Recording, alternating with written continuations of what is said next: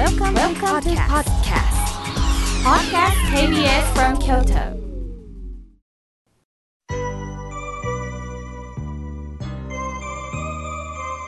さあ、ここからはたくさんのメッセージをいただきましたので、順に紹介させていただきます。まずはじめに、京田辺より陽介さんから大きな茶封筒が届いたんですね。開けてみますと、前略明慶様へ、いつも楽しく拝聴いたしております。私は趣味でよんコマ漫画を描いております。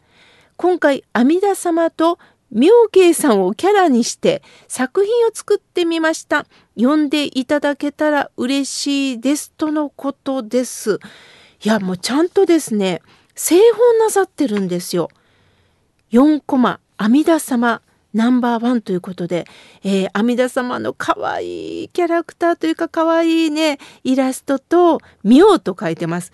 私でしょうかね。ニコって笑ってる私の姿、そして登場キャラの皆さんということで、ページをいちまいめくると阿弥陀様がおられます。ドーンと大きく。その隣には神様もおられます。神様、女性でしょうか、ロングヘアですね。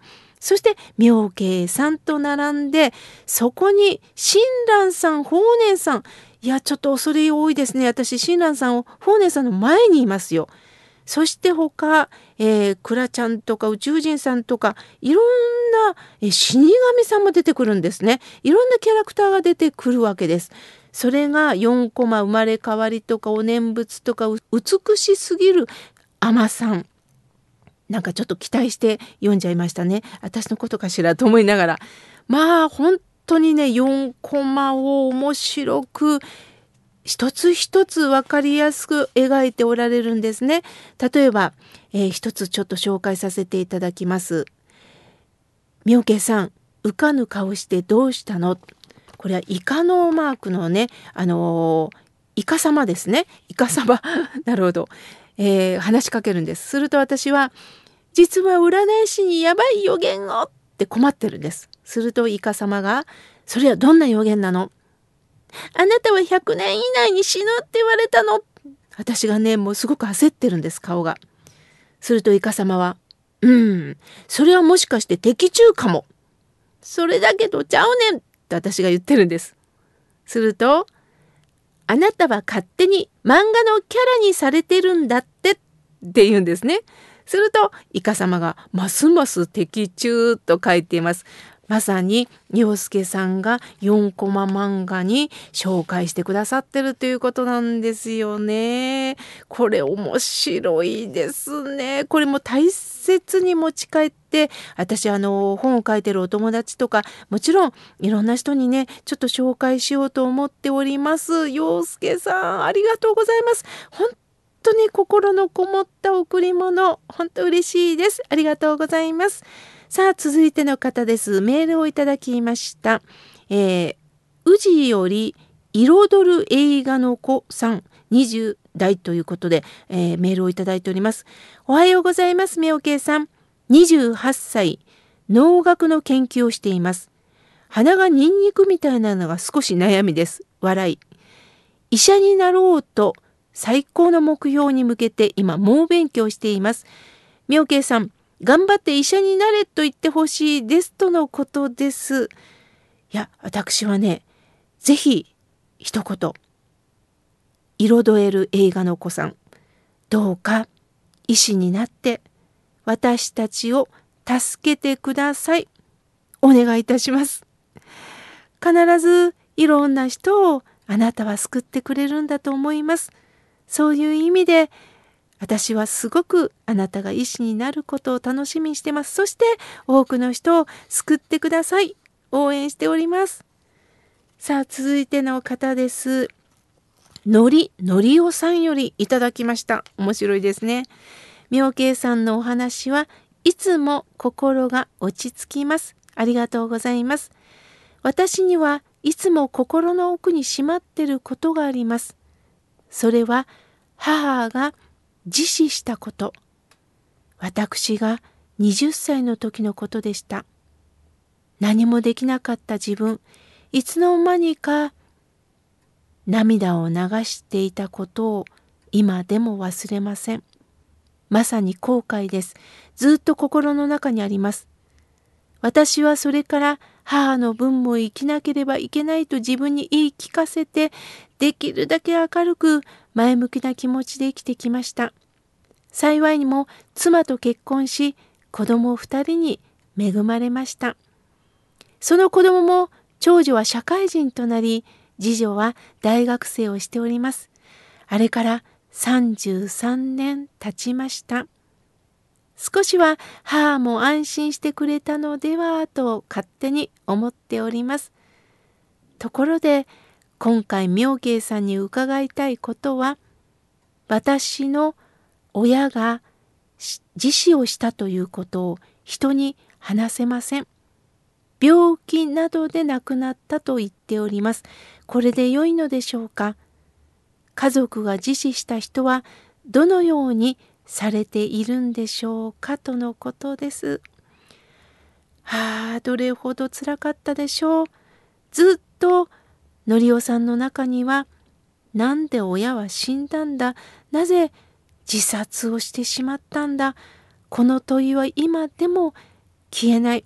なんで助けてあげられなかったのか、この悔しさももう未だに残ってると思います。家族が自殺をした今、全国には全世界にはたくさんおられます。自死遺族の会というのもあるんです。お互いの辛さを吐き出すことによって、なんでなんだ、それがお互いの家族の事情を聞くことによって徐々に変わっていくということを私も間近で聞いております。仏様は死に方は気にしないでくれとおっしゃっています。病気で死ぬのも自殺をするのもこれは縁なんです。お母様はこれ以上生きることができなかったんです。これ以上生きることが苦しかったんです。お釈迦様はね、死ぬ辛さ、辛さもあるけど、生きる辛さもある。これが生老病死です。生まれたということによって生きる辛さ、老いる辛さ、病気の辛さ、そして死ぬことへの恐怖、辛さがあります。お母さんがどうだった、助けてあげれなかった、これはその時にはできなかったんです。のりおさんも的確な判断なんかできなかった、お母さんの気持ちもわからなかった、だけど今、この年になってようやくお母さんの辛さが、今この年になってわかるようになったんではないでしょうか。そこでぜひのりおさんにお伝えしたいのは、今お母様は阿弥陀様のそば、お浄土におられます。安心してください。そしてお浄土からあなたのこと、そしてご家族のこと、子供さんの成長を見守っておられますよ。ですからお母さんは悪くない。お母さんが自死をしたのは悪くない。悪いと思うから、なんかこう人に言えなかったりするんですよね。お母さんは何歳の若さで亡くなりました。今はお浄土にいますよ。そういう気持ちでお伝えなさってください。そしてお母さんの分、精一杯これからも生きてください。どうか手首を触ってください。どっくんどっくん脈々とお母様の血があなたの体の中に流れてます。受け継がれてるんです。だから一緒なんですよ。のりおさん、これからも番組で出会いましょう。ありがとうございました。さあ、続いての方です。おば様よりいただきました。明慶さん、初めてメールをします。いつもラジコで聞いています。ためになるご報は本当にありがとうございます。私は弱いんです。どうしたら上手に生きられますか、教えてくださいとのことです。ああ、そうなんですね。人間はね、強いんじゃないんですよ。みんな弱いんです。つゆ草を想像してください。大きな大きな、もう力強い雨がドーンと降ってきたら、ピシャンってなりますよね。日光が当たりすぎてもペシャンとなりますよね。疲れますよね。それと同じように自分の居場所をしっかり見つけてください。そして相手に流されないということです。しんどい時には逃げていいんですよ。そしてちょっと今日は前向きになれるなと思った時にはひょこっと出て行って日に当たったらいいんです。だからちょっとこの人と苦手かなと思った時には上手に流しながら、この人といるとちょっと元気になれるなと思った時には楽しく生きながら、自分で善悪を決めずに上手に距離を取りながらぼちぼち生きていったらいいんですよ。人間は強いんではないんです。みんな弱いということをぜひどうか感じながら生きてほしいと思います。さあ続いての方です。みどちゃんさん、ありがとうございます。みょうけいさんのお言葉を聞くと心が穏やかになります。そして皆さんのお便りを聞くのも毎週楽しみなんですよ、とのことです。そうですよね。私もこうして皆さんから届けられるお便りですごく刺激を受けております。本当に元気になれるんですよね。嬉しいですよね。ありがとうございます。さあ続いての方です。ラジオネームすずさん、ありがとうございます。みょうけいさん、東京より毎週ラジコで楽しく拝聴しております。苦しい時も楽しい時も土曜日の午前はちじ、みょうけいさんのお声を聞くにつけ生活に確かなリズムが刻まれます。私はタイトルやキャッチコピーなどをつけるお仕事をしているんですね。ですから本や書籍、雑誌やコラム、いろんなところで誠意を持って臨みたいと思っております。妙慶さんはいろんな方の悩み相談を受けていますが、どのようなお心で答えを出されているんですか、との質問です。あ、貴重な質問ありがとうございます。私がいつも気をつけているのは、その方の身になるようにしています。その方の気持ちが ひゃくパーセント 理解できないけども、できるだけその方の気持ちに近づけるようにしたいなと思ってます。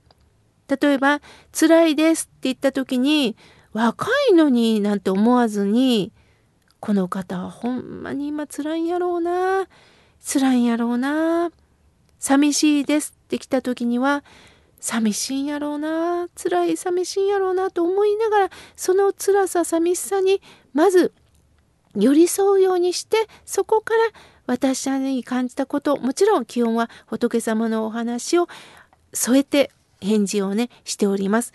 まあ、ありがたいことにたくさんのメールが来ますのでね、本当に時間がかかるんですが、皆さん気長にね待ってくださるのが嬉しいです。またこの番組にもねあのメッセージをお届けいただきたいと思います。ありがとうございます。まだまだたくさんのメッセージをいただいたんですが、来週紹介させていただきます。